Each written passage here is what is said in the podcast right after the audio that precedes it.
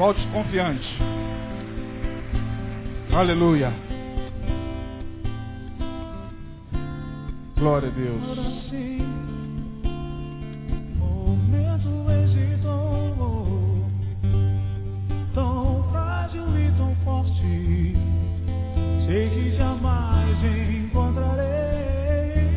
Calma para o seu lugar. Nós vamos ler a palavra nesse momento. Glória a Deus. Evangelho de São Mateus, capítulo vinte e seis. Obrigado, Maurício. Deus abençoe você. Evangelho de São Mateus, capítulo vinte e seis, verso sessenta e nove. A partir do verso sessenta e nove. Eu quero meditar nesse texto já conhecido de todos nós, pelo menos dos que frequentam a igreja e dos que conhecem um pouco a palavra, se não pela Bíblia, pelo menos na Semana Santa. Esta é uma passagem que se torna conhecida da maioria, porque todo ano próximo à Páscoa, geralmente se passa, na maioria dos canais, a vida de Cristo, a paixão de Cristo. E aí, inevitavelmente, esse episódio que nós vamos ler, ele acontece no filme. Então, se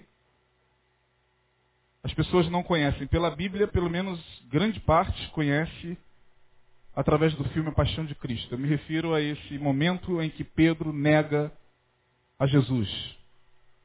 Lendo essa palavra, meus irmãos, com calma, várias vezes já preguei nesse texto e já ouvi dezenas e dezenas de mensagens sobre esse texto. E relendo o texto, algumas coisas me foram sendo acrescentadas e um outro prisma se me, se me abriu. Quando nós falamos sobre negar a Cristo, esse negar a Cristo é algo muito forte. Porém, quando a gente analisa a vida de Jesus junto aos seus discípulos, o episódio que fica mais marcado não é a negação de Pedro, mas sim a traição de Judas. Em se falando de episódios dramáticos por parte dos discípulos, Judas foi aquele que ficou estigmatizado como o bode que acabou por levar sobre si todas as culpas que porventura os onze demais pudessem ter. E aí sempre que se faz menção de alguém no grupo de Jesus que se comportou mal, nós pensamos automaticamente em Judas, porque foi Judas quem traiu Jesus.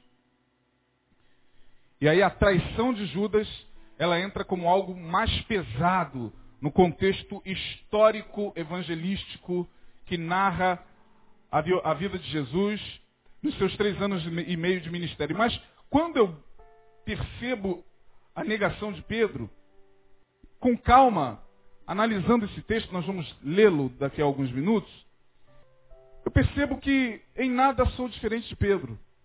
Há um Jesus que também precisa ser negado por mim. E quem sabe nesta noite você também precisa negar um certo Jesus.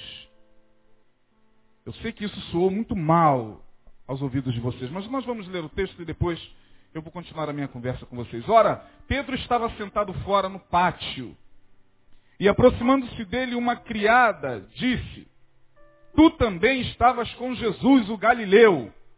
Mas ele negou diante de todos, dizendo: "Não sei o que dizes." E saindo para o vestíbulo, outra criada o viu e disse aos que ali estavam: "Este também estava com Jesus, o Nazareno." E ele negou outra vez com juramento: "Não conheço tal homem." E logo depois, aproximando-se os que ali estavam, disseram a Pedro: "Verdadeiramente também tu és deles, pois a tua fala te denuncia." Verso setenta e quatro. Então começou a ele a praguejar e a jurar, dizendo: não conheço esse homem. E imediatamente o galo cantou. E lembrou-se Pedro das palavras de Jesus que lhe dissera: antes que o galo cante três vezes, me negarás. E saindo dali chorou amargamente. Pedro nega Jesus. Se a gente colocar, ou tentar equalizar o comportamento de Pedro com o comportamento de Judas, há quem diga: não, Judas fez muito pior, Judas traiu Jesus. Mas isso aqui também foi uma traição. Em princípio, negar Jesus por três vezes, e outros evangelistas, me parece que Lucas, quando narra essa passagem, ele dá uma ênfase maior, diz que na terceira vez Pedro estava já irritado e com muita ira ele olha para aquela criada e diz: eu não conheço esse homem. É isso que ele faz. Então o episódio que nós acabamos de ler, a negação de Pedro, não é algo que deve passar desapercebido, porque foi Pedro. É algo que deve fazer com que nossa reflexão seja instigada. Por algumas razões muito simples, esse texto, ao meu ver, é um daqueles textos mais enigmáticos dos evangelhos, pois ele mostra a reação de um apóstolo totalmente, a reação totalmente antagônica às muitas vezes que ele, Pedro, se apresentou como sendo um dos discípulos mais fiéis de Cristo. Essa reação aqui de Pedro, ela é diametralmente oposta àquele Pedro que nós acompanhamos desde que foi escolhido por Jesus para ser discípulo. Uma reação completamente antagônica. E é interessante notar o que ocorre algumas horas, não é alguns meses, não é alguns anos, é algumas horas antes desse episódio que nós acabamos de ler. Vejamos, no capítulo vinte e seis, aí mesmo, onde nós lemos, dos versos trinta e um a trinta e cinco, diz lá o seguinte, no mesmo capítulo, Pedro é avisado. Então Jesus lhe disse, lhes disse, Jesus estava aqui reunido com os discípulos na última ceia, e disse: todos vós esta noite vos escandalizareis em mim, porque está escrito: ferirei o pastor e as ovelhas do rebanho se dispersarão. Mas depois de eu ressuscitar, irei adiante de vós para Galileia. Mas Pedro, respondendo, disse-lhe: ainda que todos se escandalizem em ti, eu nunca me escandalizarei. Aí Jesus, no verso trinta e quatro, diz a ele: em verdade te digo que nesta mesma noite, antes que o galo cante três vezes, me negarás. E Pedro respondeu: ainda que me seja necessário morrer contigo, não te negarei. E todos os discípulos disseram o mesmo. Mas Pedro foi quem se levantou primeiro e disse: eu não, eu não. Eu jamais faria isso. Ora, quando Jesus avisa que está sendo entregue na mão dos malfeitores e diz: olha, está vendo? Todos que aqui estão, todos vocês se escandalizarão em mim. Pedro se levanta dizendo: eu não. Ora, esse eu não está dando a entender o seguinte: eu não. Pode ser que eles façam isso, mas eu não. Eu não, Senhor. Eu vou contigo até a morte. Eu estou contigo, vem o que vier. Se o bicho pegar, eu estou do teu lado. Eu não posso responder por esses onze aí. Mas eu estou contigo e não abro.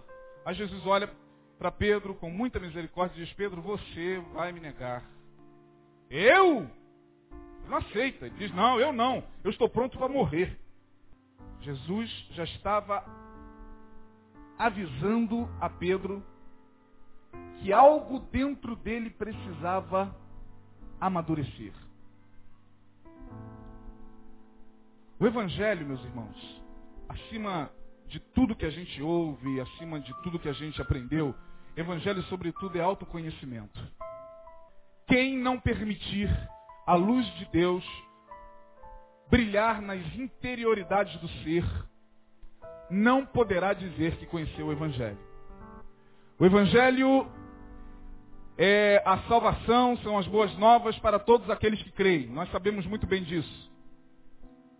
Mas como eu disse aqui no começo, muitos entendem Evangelho apenas como um grupo de pessoas que se converte de uma religião para uma outra chamada cristianismo, passa a frequentar uma igreja através do batismo, toma ceia, tem o seu nome no cadastro de membros e passa então a estar integrado numa coletividade, acompanhando todo o, o, o desenrolar daquela instituição. Pronto, eu sou evangélico, porque afinal de contas estou aqui, estou com a Bíblia debaixo do braço, eu falo de Jesus, sempre que tem uma viagem missionária eu estou é, inserido no contexto, eu... É, é, é, prego para o meu vizinho, prego para o meu, meu colega de trabalho, eu fumava, eu não fumo mais, eu bebia, eu não bebo mais, eu cheirava, eu não cheiro mais.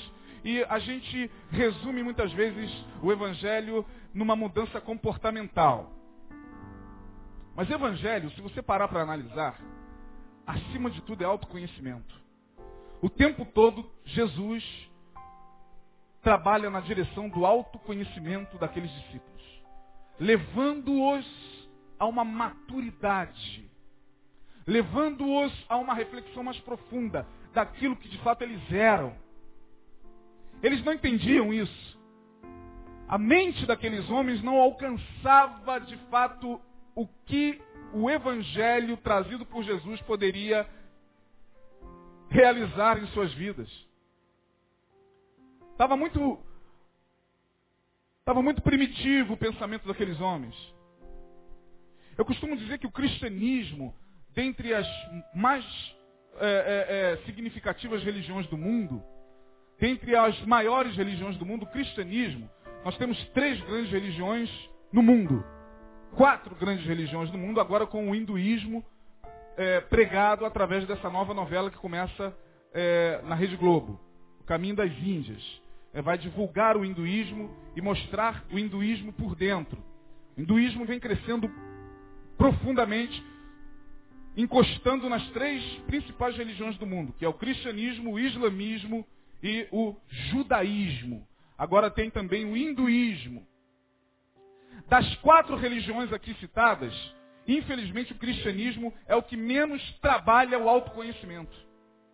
Das quatro religiões que eu citei aqui, hinduísmo, islamismo, judaísmo, judaísmo e cristianismo, cristianismo, infelizmente, representado pela igreja institucional, dirigida pelo, pelo clero, pelos representantes dessa igreja, quase sempre não leva as pessoas a um autoconhecimento.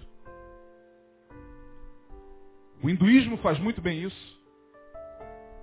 O islamismo faz muito bem isso. O judaísmo faz muito melhor que o cristianismo. É por isso que nós temos, na maioria das igrejas, uma massa enorme de pessoas que são facilmente manipuladas e que se tornam é, escravas intelectuais daquele que as lidera. E se sentem muito bem, se sentem o povo mais livre do mundo. Diz para todo mundo que é o ser humano mais livre, mas não consegue perceber o quanto nós, muitas vezes, estamos longe da liberdade. É por isso que quando Jesus falava de liberdade, ele chocava aqueles religiosos. Palavras simples como, e conhecereis a verdade, e a verdade vos libertará. Nós, libertos, nós já somos libertos há muito tempo. O que que tu dizes? Somos filhos de Abraão. Conhecemos a lei. E como sempre, aquelas pessoas, tais como nos dias de hoje, sempre evocavam a religião. Eu, ser livre, eu já sou crente. Eu já frequento igreja há muito tempo, já aceitei Jesus, já fui lá na frente, levantei minha mão, mergulhei no tanque, dei o meu nomezinho lá no hall de membros, tomo ceia, frequento as reuniões É, é, culticas é, religiosamente. Eu não preciso ser livre. E talvez exatamente assim aqueles homens pensavam. Jesus sabia o quanto eles estavam longe de um profundo conhecimento de si mesmos. Pedro, então, nem se fala. Eu estou pronto para ir contigo até a morte.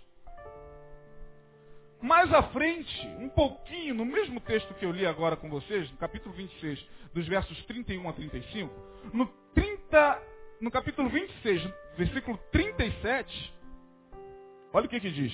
Isso horas antes de Pedro negar a Jesus. O homem foi escolhido para velar com o mestre. Jesus estava prestes a morrer. E ele escolhe três dentre os doze para acompanhá-lo no momento de oração, no momento de aflição. Pedro, Tiago e João. Diz lá o texto no verso trinta e sete. Levando consigo Pedro e os dois filhos de Zebedeu, Tiago e João, começou a entristecer-se e a angustiar-se muito. Então lhes disse: a minha alma está cheia de tristeza até a morte. Ficai aqui comigo e vigiai. Por favor, orem comigo. Mantenham-se vigilantes. Eu vou mais um pouquinho ali adiante orar. Eu queria que vocês ficassem aqui é, orando, mas vigiando, vigiando e orando. E aí o que acontece? Jesus volta e encontra esses homens orando muito. Clamando: ó Deus, tem misericórdia do teu filho, Senhor. Tem misericórdia do teu filho que está sendo cercado por, por malfeitores. É assim que Jesus encontra? Jesus encontra Pedro, Tiago e João fazendo o que, gente? O homem que havia minutos atrás dizendo: eu estou pronto. Pedro, ah, olho vermelho. Ah, vocês não conseguem vigiar comigo um minuto sequer. Um pouquinho mais à frente, no capítulo vinte e seis, eu estou no capítulo vinte e seis, verso cinquenta e um. Jesus é preso. Ali no Getsêmani, os soldados cercam a Jesus. Jesus vem com os discípulos. E aí os soldados fazem a seguinte pergunta: nós procuramos a Jesus, o Nazareno. Jesus que era macho pra caramba. Jesus que era homem pra caramba. Não é como determinados líderes, que quando o bicho pega, eles são os primeiros a correr. Joga o rebanho na frente, quem morrer primeiro tá bom, deixa eu me esconder. Mas Jesus não era desses covardes, que se aproveitam da inocência, da ingenuidade, não. Jesus dá um passo à frente e falou: sou eu, Jesus. Se vocês procuram a mim, pelo menos deixe que estes saiam. Aí Pedro, lá no verso cinquenta e um, e eis que um dos que estavam com Jesus estendendo a mão, nós sabemos através de outros evangelistas que este foi Pedro, puxa a espada e corta a orelha de um dos, um dos que estavam ali fazendo coro com os perseguidores de Jesus. João, mais à frente, vai relatar o nome desse, que é Malco. O homem perde a orelha. Ali foi feito o primeiro reimplante. Jesus pega a orelha do cara e reimplanta. O primeiro reimplante foi feito ali, biblicamente falando. Ele reimplantou a orelha do homem no lugar. Vê se você está ouvindo direito aí, meu filho. Tô. E ele vira para Pedro e diz: Pedro, mete a tua espada na bainha, porque quem com a espada fere, com a espada será ferido. Ele se manifesta como sendo aquele que vai iniciar uma revolução. É agora, é agora ou nunca. Eu corto a orelha e vocês partem para cima. Ele corta a orelha, Jesus quebra aquele ímpeto revolucionário e diz: para, para com isso. Isso tem que acontecer. Eles foram avisados o tempo todo que isso tinha que acontecer. Mas por que então que Pedro não compreendia isso, meus irmãos? Pedro, como qualquer discípulo, alimentara as esperanças de um reino messiânico terreno. A gente precisa entender o contexto para entender a cabeça daqueles homens. É muito fácil você olhar para Judas e falar: ele é um traidor, cheio do diabo, traiu Jesus. Mas a gente não faz ideia da conjuntura política daquela, daquela época. A Palestina dos tempos de Jesus estava sendo dominada por Roma, o império atual. Roma escravizava tanto a Palestina como todas as províncias que ela havia conquistado através da guerra. Quem vivia na Palestina nos tempos de Jesus estava subserviente a Roma, trabalhava para pagar tributo a César, o imperador romano. César mantinha nas suas províncias as mais longínquas soldados e representantes, muitas vezes, representantes daquela própria província, como era o caso da Palestina. César colocou lá Herodes, colocou Pilatos, homens que eram judeus, mas homens de confiança de Roma. Pilatos, o político covarde, que não queria ficar mal com a multidão, muito menos com César, lavou as mãos. Ele podia, com certeza, politicamente falando, libertar Jesus. Ele tinha poder para isso. Se ele quisesse, e estava em seu poder, poderia libertar Jesus. Não, esse homem não será crucificado. Por quê? Porque eu sou o governador da Judeia e eu estou determinando que ele não vai ser crucificado. Mas o covarde do Pilatos, o político covarde, que gosta de fazer joguinhos políticos, né? Não quer ficar mal com as pessoas, ele leva Jesus diante do povo e, para não ficar com a consciência pesada, diz para o povo: olha, eu não vejo mal algum nesse homem. Mas, e o povo lá, incitado pelos fariseus e pelos principais sacerdotes: crucifica, crucifica. Os sacerdotes infiltravam-se no meio do povo. Aí grita: crucifica aí. Vamos aqui, rapaz, abre a mão. Grita: crucifica, crucifica. O povo, infelizmente, ao longo de toda a história da humanidade, sempre foi massa de manobra na mão de políticos inescrupulosos. Vamos aqui, vem cá você. Ó, vai lá, juntou mais de cem lá. Eu vou dar tanto para vocês. Não é assim que faz, vem cá. Olha, distribua ali o meu, o meu panfleto, né?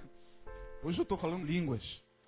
Distribui ali o meu panfleto. Não é assim? Vai lá na esquina. Depois, no final da tarde, eu dou vinte reais para cada um. É exatamente isso que aconteceu. Olha, vai lá, grita: crucifica. Mas crucifica quem? Não interessa. Grita: crucifica. Mas quem vai ser crucificado? Não interessa. Você quer ganhar dinheiro? Quero. Então vai lá. E o cara foi lá: crucifica! Crucifica. Alguém chegou e falou: vem cá, quem é esse homem que vai ser crucificado? Não sei, eu só sei que eu estou gritando. É isso que aconteceu. Faziam ideia do que estava acontecendo ali nos bastidores. E Pilatos não queria ficar mal com Roma. Acontece que os discípulos na época de Jesus alimentavam a esperança de uma libertação política. Havia quatro grupos na época de Jesus: os fariseus, que eram os doutores da lei, os religiosos, que comandavam o templo, a sinagoga, e eram responsáveis pela Torá, pela lei. Havia os saduceus, que não criam em espírito nem em anjo, mas formavam uma seita religiosa, contrária à dos fariseus. Porque os fariseus criam em anjo, em céu, os, os saduceus não criam em nada disso, em vida após a morte. Então tinha os fariseus, os saduceus, os essênios, que apesar de não, estar, é, de não estarem citados na Bíblia, faziam parte da... da é, era um grupo que fazia parte da época de Jesus. João Batista provavelmente foi criado pelos essênios. E os escribas, que eram os responsáveis por escrever a lei, eram os homens que escreviam na Torá a lei. Mas tinha também um grupo revolucionário, que eram os zelotes, a esquerda radical de Jerusalém. Eram homens que se reuniam para formular um meio de subverter Roma, de tomar o poder de Roma, de se rebelar contra Roma. Simão era um dos zelotes, Judas Iscariotes era um dos zelotes, e alguns historiadores dizem que Pedro fazia parte da reunião dos zelotes. Os zelotes eram a esquerda radical. Era um grupo que se reunia para tentar politicamente buscar um meio para criar uma revolução ali na Palestina, rebelando-se contra Roma, para que a trouxesse de volta a liberdade que até então eles haviam perdido. Então, quando Judas foi escolhido por Jesus, Judas estava cheio de esperança. Judas, quando fazia parte da reunião lá dos Zelotes, perguntavam para ele o seguinte: Judas, esse é o cara mesmo? A gente deve confiar nesse cara? Será que é ele que vai juntar as massas para a gente fazer a rebelião contra Roma? Judas dava a resposta positiva, dizia: eu coloco minha mão no fogo, é ele, Jesus. É esse o cara em quem a gente tem que confiar. Pode ter certeza, a gente pode ter certeza. Podemos apostar as fichas nesse cara? Podem apostar. Ele me escolheu. Eu estou... E tem mais.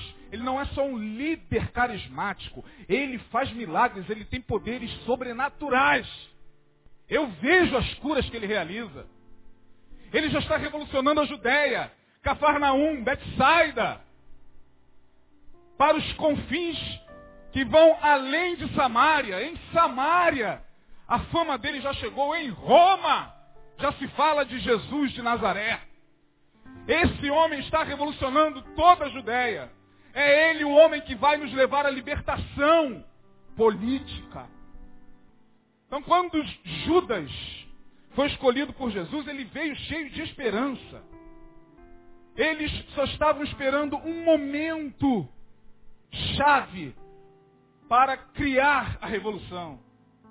Os zelotes, volta e meia, eles faziam o seguinte: eles andavam com um punhalzinho dentro da, da, do, seu, do seu roupão. O nome desse punhal chama, era Sicar. Eles eram conhecidos como Sicários, por causa do Sicar, que era um punhalzinho pequenininho. Então eles andavam no meio da, da multidão, e sempre que tinham uma oportunidade, eles cravavam um punhal num soldado romano. Matava o soldado. E aí criava aquela... Né, os soldados romanos eram treinados para abafar qualquer tipo de revolução. Então sempre a revolução era esmagada com muitas mortes, com muita violência. Mas os zelotes, eles estavam buscando um ideal político. A construção na mente dos discípulos de Jesus não era uma construção espiritual. Eles não tinham ideais, a princípio, a priori espirituais. Eles tinham ideais políticos. Eles seguiam Jesus porque na mente deles, eles construíram um ideal acerca da figura daquele homem que apareceu na Judeia, pobre, mas com uma palavra tremenda, que impactava multidões, que fazia milagres, que fazia sinais e maravilhas, homem cuja fama se espalhou e chegou até Roma. Os discípulos, quando viram Jesus, e quando Jesus os escolheu, eles acompanharam a Jesus, em princípio, com ideais políticos, gente. Eles não tinham ideia do que era céu, Nova Jerusalém. A Jerusalém que eles conheciam era aquela que estava sendo dominada, espoliada, roubada, saqueada, esmagada por Roma. Era aquela Jerusalém que eles conheciam, não a Nova Jerusalém. E eles lançaram sobre Jesus essa expectativa de uma libertação política. Certa feita, Jesus chega próximo a dois deles. E os dois estavam discutindo, sabe o quê? Quem seria o maior no reino de Deus. Mas não pensem vocês, e quando eles pensavam no reino de Deus, eles pensavam no reino lá da Nova Jerusalém, o reino do Apocalipse, não. Eles não faziam ideia de Apocalipse, eles pensavam no reino terreno. Porque o Messias que eles estavam aguardando era um Messias que, em princípio, segundo as profecias, viria libertar Israel. O Messias virá libertar o nosso povo. Mas essa libertação na cabeça dos discípulos era uma libertação política. Eles lançaram sobre Jesus expectativas políticas. E Jesus não veio fazer política. Jesus não veio mudar sistema. Jesus não veio para ser governador da Judeia. Jesus não veio para ser presidente ou imperador romano. Jesus veio para trazer o Evangelho, que liberta a alma, o ser. Quando Jesus morreu, Roma continuou dominando Jerusalém. Quando Jesus saiu da história como homem, o cenário político piorou muito. muito mais, a ponto de Israel ser destruído por Roma no ano setenta depois de Cristo. Então o que, que Jesus mudou? É a pergunta que a gente faz hoje. Jesus mudou a nível político. Que negócio é esse de que a igreja vai mudar o sistema, de que a igreja vai mudar o, a, a política do país? E quando tivermos um presidente evangélico, então, da onde tiraram isso, gente? Da onde? Quem disse que evangelho tem a ver com mudança de sistema político? Quem disse que evangelho tem a ver com mudança, mudanças sociais, no sentido de é, é, destituirmos quem está na política para tomarmos o poder? Ah, quando o bispo Macedo se eleger, aí o Brasil saberá quem é o Senhor. Eu não sei porquê, Deus não permite que nenhum presidente evangélico assuma o poder. Louvado seja o nome dele por isso. Louvado seja o nome de Jesus, porque nenhum presidente evangélico assume essa nação. A qualidade de vida da maioria dos evangélicos está de tal modo que sabe lá Deus o que aconteceria se um presidente sentasse lá no Planalto. Mas não, a gente sai por aí e a gente vê marchas para Jesus, ah, bandeira, ah, o Brasil é do Senhor Jesus. Eu estou ouvindo isso desde que me converti. O Rio de Janeiro é do Senhor Jesus, haha, ha, uhu, São Paulo é de Jesus, haha, ha, uhu. E as coisas continuam como estão. A violência continua agraçando. O quadro político da nossa nação não mudou. Eu vou fazer quarenta anos. Desde que nasci, estou no Evangelho. Desde que nasci, estou ouvindo que o Brasil é do Senhor Jesus, de que essa nação é do Senhor Jesus. E há quarenta anos eu não vejo mudança no sistema político. Mas há quarenta anos eu vejo mudança no coração das pessoas. Há quarenta anos eu vejo graçar a violência, graçar a corrupção, aumentar a iniquidade, porque Jesus disse que por se multiplicar a iniquidade, o amor de muitos esfriaria, e nós estamos alimentando esperanças, tal como aqueles homens. De tal sorte que, certa feita, Judas percebeu o momento da revolução. Ele, que era um zelote, e que estava ao lado de Jesus, mas mantinha relação com os zelotes, com os sicários, com os revolucionários, deve ter falado o seguinte: olha, basta só um sinal, só uma palavra dele, porque lá no sermão da montanha, aquele sermão já disse tudo. Bem-aventurado sois vós, quando vos perseguirem, vos injuriarem, porque dos tais é o reino de Deus. Aí está lá os discípulos, isso, legal. Bem-aventurados sois vós os que choram, porque serão consolados. Ah, isso aí, caramba, esse é o cara que vai detonar Roma. Bem-aventurados sois vós, os humildes, porque dos tais é o reino dos céus. É isso aí. O, os discípulos estavam cheios de esperança terrena. E aí, em dado momento, houve um sinal contrário. Judas percebeu o momento. É agora.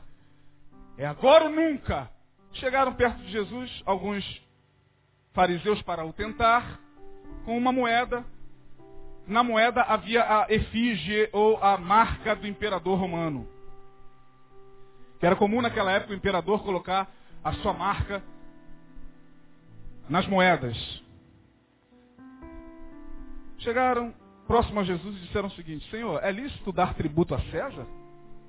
A gente trabalha igual um condenado o mês inteiro, de sol a sol, às vezes sem nada pegar, em alto mar, passando noites e mais noites a fio, sem pegar um peixinho. Quando a gente pega o peixe, a gente tem que tirar do que a gente pega o tributo para a Judeia, o tributo para César. A gente só fica com um terço. Era isso mesmo. O povo trabalhava e ficava só com um terço. Porque tinha que pagar o tributo ao governador da Judeia e tinha que pagar o tributo a César. Aí chegaram para Jesus e falaram: é lícito pagar tributo a César? Judas de longe viu aquilo. É agora. Ele vai falar não. E quando ele fala, não é lícito pagar tributo a César, a gente mete a mão na espada, parte para cima desses homens e faz a revolução. Jesus pega a moeda. De quem é a efígie, a caricatura? De César. Então, o que, gente? Dai a César o que é de César e a Deus o que é de Deus. Você sabe o que significa isso aos ouvidos de um revolucionário? Você sabe o que significa Judas e os demais ouvirem isso? Estou aqui como um advogado de Judas não, hein, gente. Estou levando vocês a uma outra compreensão que talvez vocês não conheciam. Você sabe o que significa alguém que tinha tudo para mudar o sistema, falar, dai a César o que é de César? Na cabeça de Judas, sabe quem foi que traiu uh, Jerusalém? Jesus. Na cabeça de Judas, sabe quem foi o traidor? Jesus. Não acredito que esse cara está falando isso. Ele se frustra. Ele se decepciona. Ele diz, tantas esperanças perdidas, tanto tempo alimentando esperanças sobre um homem que diz, dai a César o que é de César. Esse cara não sabe que a gente passa na mão de César. E esse cara diz, dai a César o que é de César. Não me resta mais nada a não ser abandonado. Sabe por que Judas traiu Jesus? Por causa de trinta moedas não, gente. Foi porque teve seus ideais frustrados. Seus ideais políticos. Certa feita, os filhos de Zebedeu chegaram próximo a Jesus e pediram, sabe o que? Senhor, permita que no teu reino, no teu reino terrestre, quando o Senhor restaurar o reino a Israel, era assim mesmo que eles falavam, quando o Senhor restaurar o reino a Israel, certamente o Senhor se assentará como rei, como Messias. Permita, Senhor, que a gente se assente, um à sua direita e outro à sua esquerda. Eles não estão falando das cadeiras da Nova Jerusalém. Eles não estão falando do reino dos céus, eles estão falando do reino que eles julgavam que seria estabelecido por Jesus em Jerusalém, reino político. Pedro também estava nesse mesmo anseio. Ele foi construindo, construindo um Jesus completamente equivocado na mente dele. Jesus sabia disso. Jesus sabia que seus discípulos não houvera compreendido de fato qual era a sua missão. Quando você abre João quatorze, vai até o capítulo dezesseis, aquele bate-papo secreto de Jesus lá na ceia com os discípulos, você percebe um monte de dúvidas. Quando Jesus começa a falar, eu vou, eu tenho que ir para que o Consolador venha, eu vou, porque se eu não for, o Consolador não virá. Perceba a dúvida na cabeça daqueles homens, Senhor, para onde tu vais?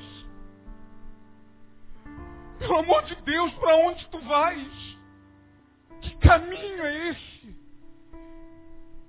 E Jesus responde, eu sou o caminho, a verdade e a vida.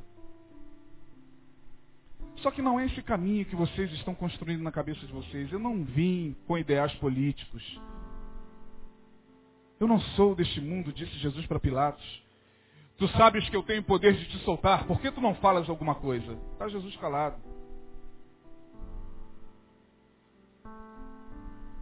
A mulher de Pilatos chegou por detrás dele e falou, Pilatos, por favor, não faça nada com esse justo, porque eu tive um sonho e muito sofri no sonho por causa dele. A mulher de Pilatos deu um aviso. Ele não deu ouvidos à mulher dele, porque ele era político covarde. E tu não dizes nada do que as pessoas falam contra ti? Todos estão te acusando, tu não dizes nada? Jesus está calado. O que tu dizes para a tua defesa? Jesus não falou nada, apenas o seguinte. O meu reino não é de que, gente? Deste, deste, deste, mais alto, deste. Quando Jesus se refere a este mundo, lá com os discípulos, antes dele ser preso, finalzinho da sua palavra, ele diz, vamos nos levantar. Ele já percebia, através da percepção extradivina sensorial que ele tinha, ele estava ali, os soldados já vinham se aproximando para prendê-lo, ele já sabia que seria preso. Os soldados estavam lá no Carrefour, chegando com os archotes, com aquelas, com aqueles, é, com aquelas tochas. Ele sabia, ele estava aqui com os discípulos e disse, vamos-nos daqui, porque se aproxima o príncipe deste mundo, e nada tem em mim. Vamos-nos daqui, João dezesseis, porque se aproxima o príncipe deste mundo, e nada tem em mim. Lá com Pilatos ele disse, o meu reino não é deste mundo. Eu não vim para mudar sistema, eu vim para mudar o homem. Eu não vim para mudar as leis, eu vim para mudar a consciência. Não entenderam isso. Judas, decepcionado, a única coisa que lhe restava era trair. Já frustrado, não é esse cara que vai fazer a revolução. Não é ele o Che Guevara. Não é ele o homem da boina. Não podemos mais gritar, viva la revolução! Não me resta mais nada. Ele vai lá. Quanto vocês querem para eu entregar esse cara? Quanto vocês me dão? Melhor dizendo, trinta moedas, tá bom. Não era o dinheiro, gente. Não era o dinheiro. Não era o dinheiro. Judas não traiu por causa das trinta moedas. Judas traiu porque os seus anseios foram frustrados. Ele traiu e no último instante Jesus sabia, porque Jesus era misericordioso. Jesus sabia dos equívocos que aqui todos os doze haviam havia construído na mente acerca dele. Jesus sabia que cada um daqueles pensava exatamente a mesma coisa. E Jesus, com muito amor, olha dentro dos olhos de Judas na ceia e diz, amigo, é o único discípulo a quem Jesus chama pessoalmente de amigo nos evangelhos. Tirando João quinze. Vós já não vos chamareis servos, mas vos chamareis de... Ali foi uma palavra coletiva. O único discípulo a quem Jesus olha nos olhos e chama de amigo é Judas. Pode procurar nos evangelhos, ver se eles chamam de amigo qualquer um. Nem Pedro, nem Tiago, nem João. Amigo. Em outras palavras, no, no momento da traição, Jesus estava dizendo, amigo, eu sei que eu te frustrei. Mas é porque você não sabe quem eu sou ainda. Se Jesus pudesse falar com ele, eu sei que você está decepcionado, eu não sou Che Guevara. Eu não vou fazer la revolução. Mas você não conseguiu entender a revolução interior que eu vim trazer. O que você tem a fazer, faz depressa, cara. Ai daquele por quem o filho do homem é traído, Judas. Mas melhor seria... Judas ainda foi avisado. Podia se arrepender. Podia abrir a consciência. Podia desconstruir aquele Jesus revolucionário para enxergar o Jesus filho de Deus. Ele não quis. Ele preferiu a morte. Com isso, a gente aprende que muitas vezes nós construímos equívocos ao longo da nossa caminhada espiritual, irmãos. Que Jesus é esse que a igreja evangélica vem construindo ao longo do tempo? Por que a igreja evangélica está como está? Que Jesus é esse que ela vem apresentando ao longo dos tempos, ao longo da história do cristianismo? Que Jesus é esse? Que Jesus é esse que te ensinaram desde que você lá atrás aceitou a Cristo? Que Jesus é esse? E por que você está decepcionado com ele muitas vezes? Por que você não consegue compreendê-lo? É porque talvez você precisa negar esse Jesus para encontrar de fato Jesus. A igreja precisa negar Jesus, mas um Jesus construído de forma equivocada. Pedro precisava passar pelo mesmo aprendizado de, de Judas. E Jesus sabia que ele ia passar por isso. Em outra passagem, Jesus alerta mais uma vez Pedro, Pedro. Satanás pediu para cirandar com você. Sabe o que é cirandar? Cirandar não é brincar de ciranda não, para cirandar. Cirandinha. Não é isso não. Cirandar é o seguinte. Cirandar significa... Era um, o, o, que, o que se fazia na época. É pegar o trigo, colocar o trigo é, na eira, para cirandar o trigo. Fazer isso, ó. Quando se joga o trigo, o que é palha, o que não vai ser consumido, o vento leva. Só fica o trigo. E Jesus disse isso para Pedro. Pedro, Satanás pediu para fazer isso contigo, ó.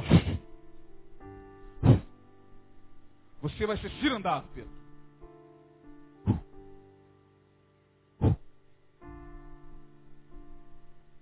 Sei lá aonde Jesus estava para participar dessa reunião com Satanás. Ele avisou Pedro. Pedro, olha, Pedro. Você vai ser cirandado. Mas eu roguei ao Pai. Para quê, Senhor? Para eu não ser cirandado? Não, para que a tua fé não desfaleça. Tua fé não vai desfalecer. Quando tu te converteres, olha a palavra de Jesus para Pedro. Que Jesus é esse, irmão? Quando tu te converteres, Pedro.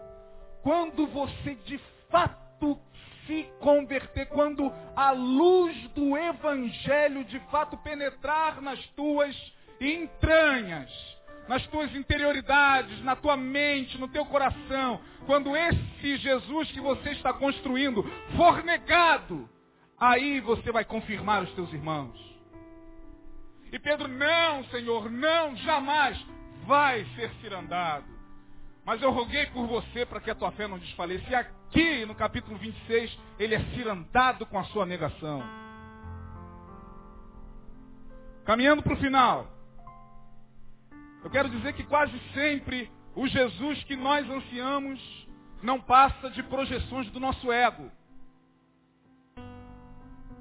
Que Jesus é esse no qual você diz que crê? Ah, pastor, esse Jesus é o Jesus que abre portas. Esse Jesus é aquele que derruba os meus adversários no chão para eu passar. Esse Jesus é aquele que me dá vitória, que me faz andar em triunfo. E quando chega o dia em que a porta fecha? E quando chega o dia em que os teus adversários triunfam sobre você? Quando chega o dia em que a enfermidade não é curada, como é que você fica? Frustrado com Jesus. Porque esse Jesus que você construiu não passa de projeção do teu ego. Esse Jesus que muitos de nós construímos na igreja evangélica, muitas vezes não tem nada a ver com o Jesus que a Bíblia apresenta. Esse Jesus que está sendo pregado, decantado, midiatizado o tempo todo por aí, muitas vezes não tem nada a ver com Jesus da palavra. E a igreja está aí, seguindo esse Jesus, cantando para esse Jesus, adorando esse Jesus e dizendo que esse Jesus faz aquilo que o meu ego quer que ele faça. Que eu lanço sobre ele as minhas ansiedades, mas não como a palavra me orienta. Eu lanço sobre ele todas as minhas ansiedades políticas, sentimentais. Porque afinal de contas me ensinaram que com Jesus eu terei uma vida sentimental maravilhosa, abençoada, viverei um mar de rosas na vida sentimental. Me ensinaram na igreja evangélica que com esse Jesus eu nunca mais serei acometido de doença alguma.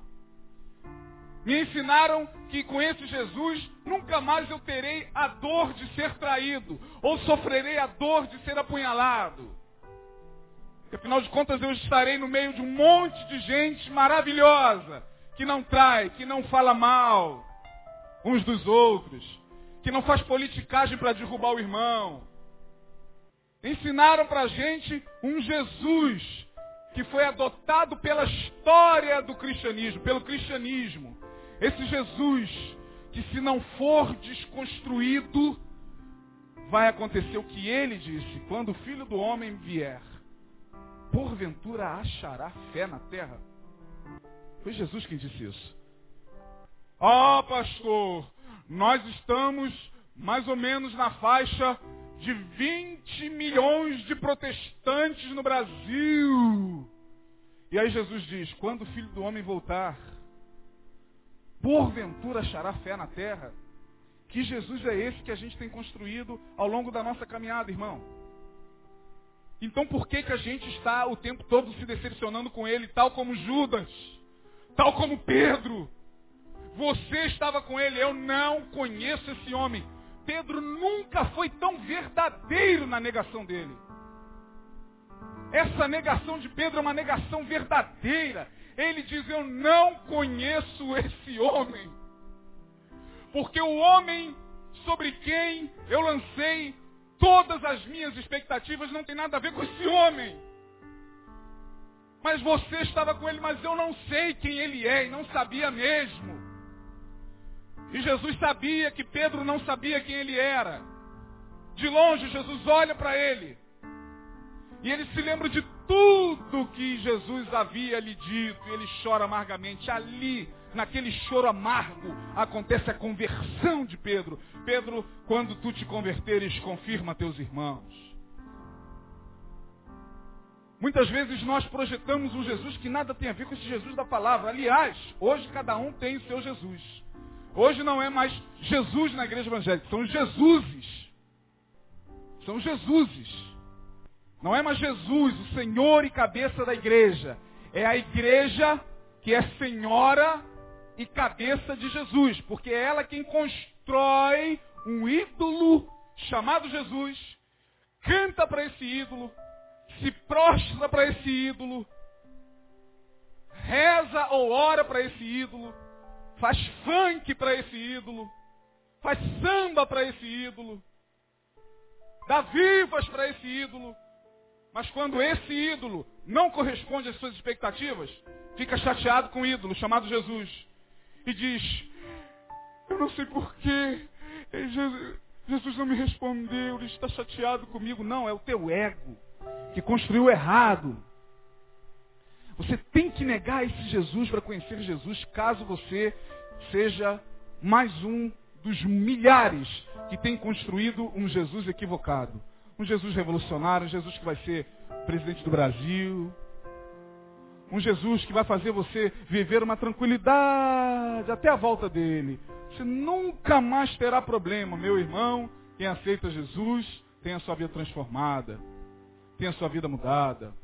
Nunca mais você viverá essa vida de pecado, de amargura. Você será um homem próspero. Seu casamento será maravilhoso. A sua mulher, que é uma megera, vai se transformar numa Cinderela, numa bênção. Seu marido, que te trai há mais de vinte anos, da noite para o dia, vai chegar com rosas para você. Aleluia! Basta você ter fé. E os Jesuses são construídos. O problema é quando essas coisas não acontecem. Aí você encontra com um monte de Pedro por aí. Rapaz, você já esteve lá na igreja. Eu não. Eu nunca estive lá. Ei, você, você já não foi lá? Ah, eu não, eu não, eu não. Não, você está me confundindo. Eu, crente? Eu não. Você encontra com um monte de Pedro por aí. Quem sabe um monte de Pedro que está aqui hoje. O Jesus que muitos afirmam querer e crer é mera construção ideológica de suas próprias expectativas ante a vida. Com Jesus...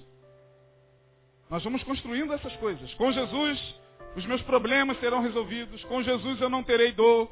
Com Jesus eu não passarei por vales de sofrimento. Com Jesus eu serei dono daquela empresa e não empregado para sempre. Com Jesus as enfermidades não irão me alcançar. Com Jesus serei próspero e só comerei filé mignon e caviar. Com Jesus eu comerei o melhor dessa terra. Com Jesus eu serei cabeça e não serei cauda. Com Jesus eu só andarei de carro importado para envergonhar os meus inimigos que me humilharam. Com Jesus eu serei mais do que vencedor. Aquele vizinho que me aguarde. Aquele meu patrão que me aguarde, aquele meu colega de trabalho que me humilha o tempo todo, que me aguarde. Ele vai ver quando eu chegar a superintendente, quando eu chegar a supervisor. Com Jesus eu vou chegar, com Jesus eu chegarei, com Jesus eu vou conquistar, com Jesus nós vamos chegar lá. Era tudo isso que os discípulos diziam, era tudo isso no que Pedro e Judas também criam. E aí, se não acontece, esse Jesus, ele passa a ser objeto da nossa raiva, da nossa ira, do nosso ódio. A gente não quer mais saber de igreja porque alguém disse que Jesus faria e ele não fez. Ah, pastor, eu aceitei Jesus na minha vida. Já ouviu isso por aí? Eu, olha, sinceramente, gente, o que eu mais ouço? Ah, eu não sei o que aconteceu, pastor. Depois que eu aceitei Jesus, nossas coisas pioraram. Depois que eu aceitei Jesus, pastor, olha, olha as coisas pioraram. Não sei porquê. Existe uma série de fatores para isso. Talvez o cara tenha ficado mais chato. Talvez o cara seja apenas um, mais um religioso que pensa que conheceu Jesus, mas apenas está construindo mais um Jesus equivocado na mente. Porque, gente, evangelho nunca prometeu nada a ninguém. Eu nunca vou pregar um evangelho que promete nada.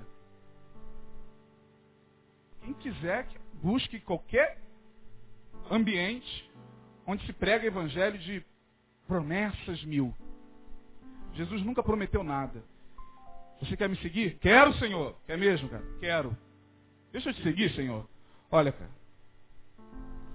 Deixa eu falar uma coisinha para vocês. Você quer me seguir? As raposas têm covis. As aves do céu têm ninho. Mas o Filho do Homem não tem nem onde reclinar o que, gente? A cabeça. Quer me seguir? Então, tome cada um a sua cruz. Quando Jesus ressuscitou e foi assunto aos céus, Roma continuou dominando Israel. Pedro morreu crucificado de cabeça para baixo. Paulo morreu decapitado. Tiago morreu a fio de espada na mão de Herodes. João foi lançado na ilha de Apocalipse e ficou lá até morrer. E tantos outros. Dezenas foram lançados nas arenas, comido pelos leões, para satisfazer O, o, o, a sede de sangue daqueles cidadãos romanos. Mudou nada. Mas mudou alguma coisa na vida de todos eles. A mudança foi interior. E se a gente não buscar isso, a gente vai continuar seguindo esse Jesus que a gente vai construindo ao longo do tempo, para lá na frente a gente ficar cansado de tanto adorar esse Jesus. Ai, não aguento mais, estou tão cansado de Jesus. Ai, graças a Deus está chegando janeiro, vou tirar umas férias. Tão cansado de trabalhar para Jesus. Tão cansado, gente, está batendo uma, um cansaço. Olha. Que Jesus é esse? Três, o que Jesus, o Jesus que muitos dizem adorar é aquele que se restringiu a certas passagens bíblicas que melhor convém ao ego. Não vale mais o Jesus da Bíblia toda, só vale o Jesus de certos trechos da Bíblia que melhor se acomodam à minha compreensão. Então, eu pego certos trechos da Bíblia e digo, opa, isso eu quero, isso eu recebo, eu recebo, eu recebo. Mas se pega certos trechos da Bíblia onde Jesus está dizendo, olha, se teu inimigo tiver fome, dá-lhe de comer, não, isso eu não recebo, não recebo, não recebo. Aquele que estiver em mim dará muito fruto. Eu recebo, eu recebo, eu recebo, eu recebo. Os que querem viver piamente em Cristo padecerão perseguições. Eu não recebo. A gente fica assim. A gente pega certos trechos da Bíblia e acomodam esses trechos ao nosso ego. Vou lá para ver que pizza o pastor tem para me entregar hoje. Para eu comer. E aí os crentes buscando igreja para ver qual é a melhor pizza. Ninguém, ou pelo menos grande parte dos que frequentam a igreja como a gente, tem nada com Jesus, irmãos. Eles estão frequentando a igreja para a vida financeira deles melhorar, para eles terem um, uma resposta na vida sentimental, para eles terem uma, uma, uma cura apenas, para eles se satisfazerem com a pizza de calabresa que o pastor dá todo domingo e toda quarta, que é uma maravilha. Calabresa portuguesa.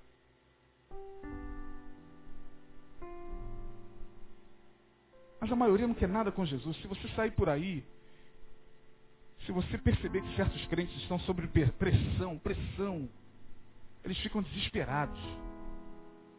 Eles ficam desesperados. Certa feita Jesus fez um... Estou terminando minha palavra, oito e meia, já terminei. Jesus fez um discurso, eu quero terminar com essa palavra. A minha carne é verdadeira comida, o meu sangue é verdadeira bebida, aquele que não comer a minha carne, beber o meu sangue. Aí tinha uma multidão, não sei se do tamanho dessa ou maior do que essa, talvez muito maior do que essa. Aí um grupo saiu ali, Jesus está falando, minha carne é verdadeira comida, meu sangue é verdadeira... Aí mais dez saíram lá, o meu sangue é verdadeira bebida, mais quinhentos viraram as costas. E aquele que não come a minha carne, não bebe meu sangue, mas daqui a pouco só ficou os doze assim. E Jesus olha para eles, ainda bem que vocês ficaram. Olha, todo mundo virou as costas. Ninguém, ninguém recebeu minha palavra. Olha aí, todo mundo foi embora. É isso que Jesus diz? Ué, só ficaram vocês? É, Jesus. Quereis vós também se retirar? Aí Pedro responde e diz, Senhor, para onde iremos nós? Só tu tens a palavra de vida eterna. Isso é evangelho, irmão. Isso é evangelho, o resto é oba-oba. Isto é evangelho, o resto é funk para Jesus. Isso é evangelho, o resto é, é passarela para Jesus. Fashion Week para Jesus. Quem quiser viver de Fashion Week, de funk para Jesus, de Guaraná de Jesus, de Coca-Cola de Jesus, pizza de Jesus, de discoteca de Jesus. Quem viver disso, quem quiser viver disso, que viva. Quando chegar a pressão, eu quero ver. Você também é um deles. Pode dar a tua mãozinha. Eu? Você também é. Oh, você. Pode vir aqui. Você, eu vi lá. Entrando lá com a Bíblia na mão. Pode vir você também. Eu não, que isso? Eu sou do Islã. Alá, alá, alá. É, tá rindo? A pressão chegar e vai chegar. Eu não sou profeta, não sou filho de profeta, nem conheço meu pai. A pressão virá sobre o mundo. Quem não negar esse Jesus equivocado para entender o que é o Evangelho não vai suportar. Somente aqueles que de fato, acima de tudo, acima de qualquer circunstância, não negar a sua fé, ainda que as arenas hoje sejam outras e os leões sejam outros. Aquele que estiver disposto, como aqueles crentes no passado, a entrar na arena para morrer pelo Evangelho, esses verão o reino de Deus. Não pense que daqui para frente vai ter mar de rosa, porque não vai. O sistema da iniquidade já está se levantando. O mundo já está sendo preparado para o sistema da iniquidade, e Paulo fala sobre esse sistema, que virá. E a apostasia já está aí. Então, quando você sair da sua casa e se dirigir a um culto, venha para se encontrar com Jesus de fato. Não venha para se encontrar com a Coca-Cola de Jesus, nem com a fitinha de Jesus, nem com o breakfast de Jesus, breakfast de Jesus. Venha para se encontrar com Jesus. Peça a Deus para que revele quem o Filho dele é no seu coração por esses dias. Ah, pastor, mas a minha vida sentimental está desgraçada. A minha vida financeira está um fiasco. Ai, pastor, não sei se vou suportar. Meu irmão, quem é que garante que vai melhorar? A não ser a palavra de Deus que diz que o justo viverá do, do que, irmão? Do dinheiro? Do emprego? O Brasil registrou a maior onda de desemprego nos seus últimos trinta anos. O justo vai viver de quê? De vida sentimental arrumadinha, de casamento bonitinho, engessadinho, todo mundo ali perto. É, o justo vai viver disso? O justo vai viver de quê? De saúde perfeita, de cabelo alisado. O justo vai viver de corpo malhado. O justo vai viver de quê, irmão? O justo vai viver de Coca-Cola, de pizza de Jesus, de marcha para Jesus, que só cria bolha no pé todo ano. Nós vamos mudar essa cidade. O justo vai viver da fé. O que sobra no final é a fé. O que vai contar no final é a fé. E pela fé, nós seremos salvos. Aquele que perseverar até o fim. E o fim está próximo. Receba você ou não receba. Se você quiser receber, receba no seu coração. Saia daqui edificado. Pense nisso. Porque esse Jesus que a igreja está apresentando aí precisa ser negado. Pedro, na verdade, não negou a Cristo. Ele negou as suas ilusões. Pedro negou suas ilusões. Teve que negar as suas ilusões para encontrar Jesus e ser o que ele foi. O maior, um dos maiores apóstolos da igreja cristã. Ele teve que negar as ilusões. Então, se você tiver de negar as suas ilusões, negue agora. Para se encontrar com Jesus. Receba essa palavra, fique de pé, vamos embora.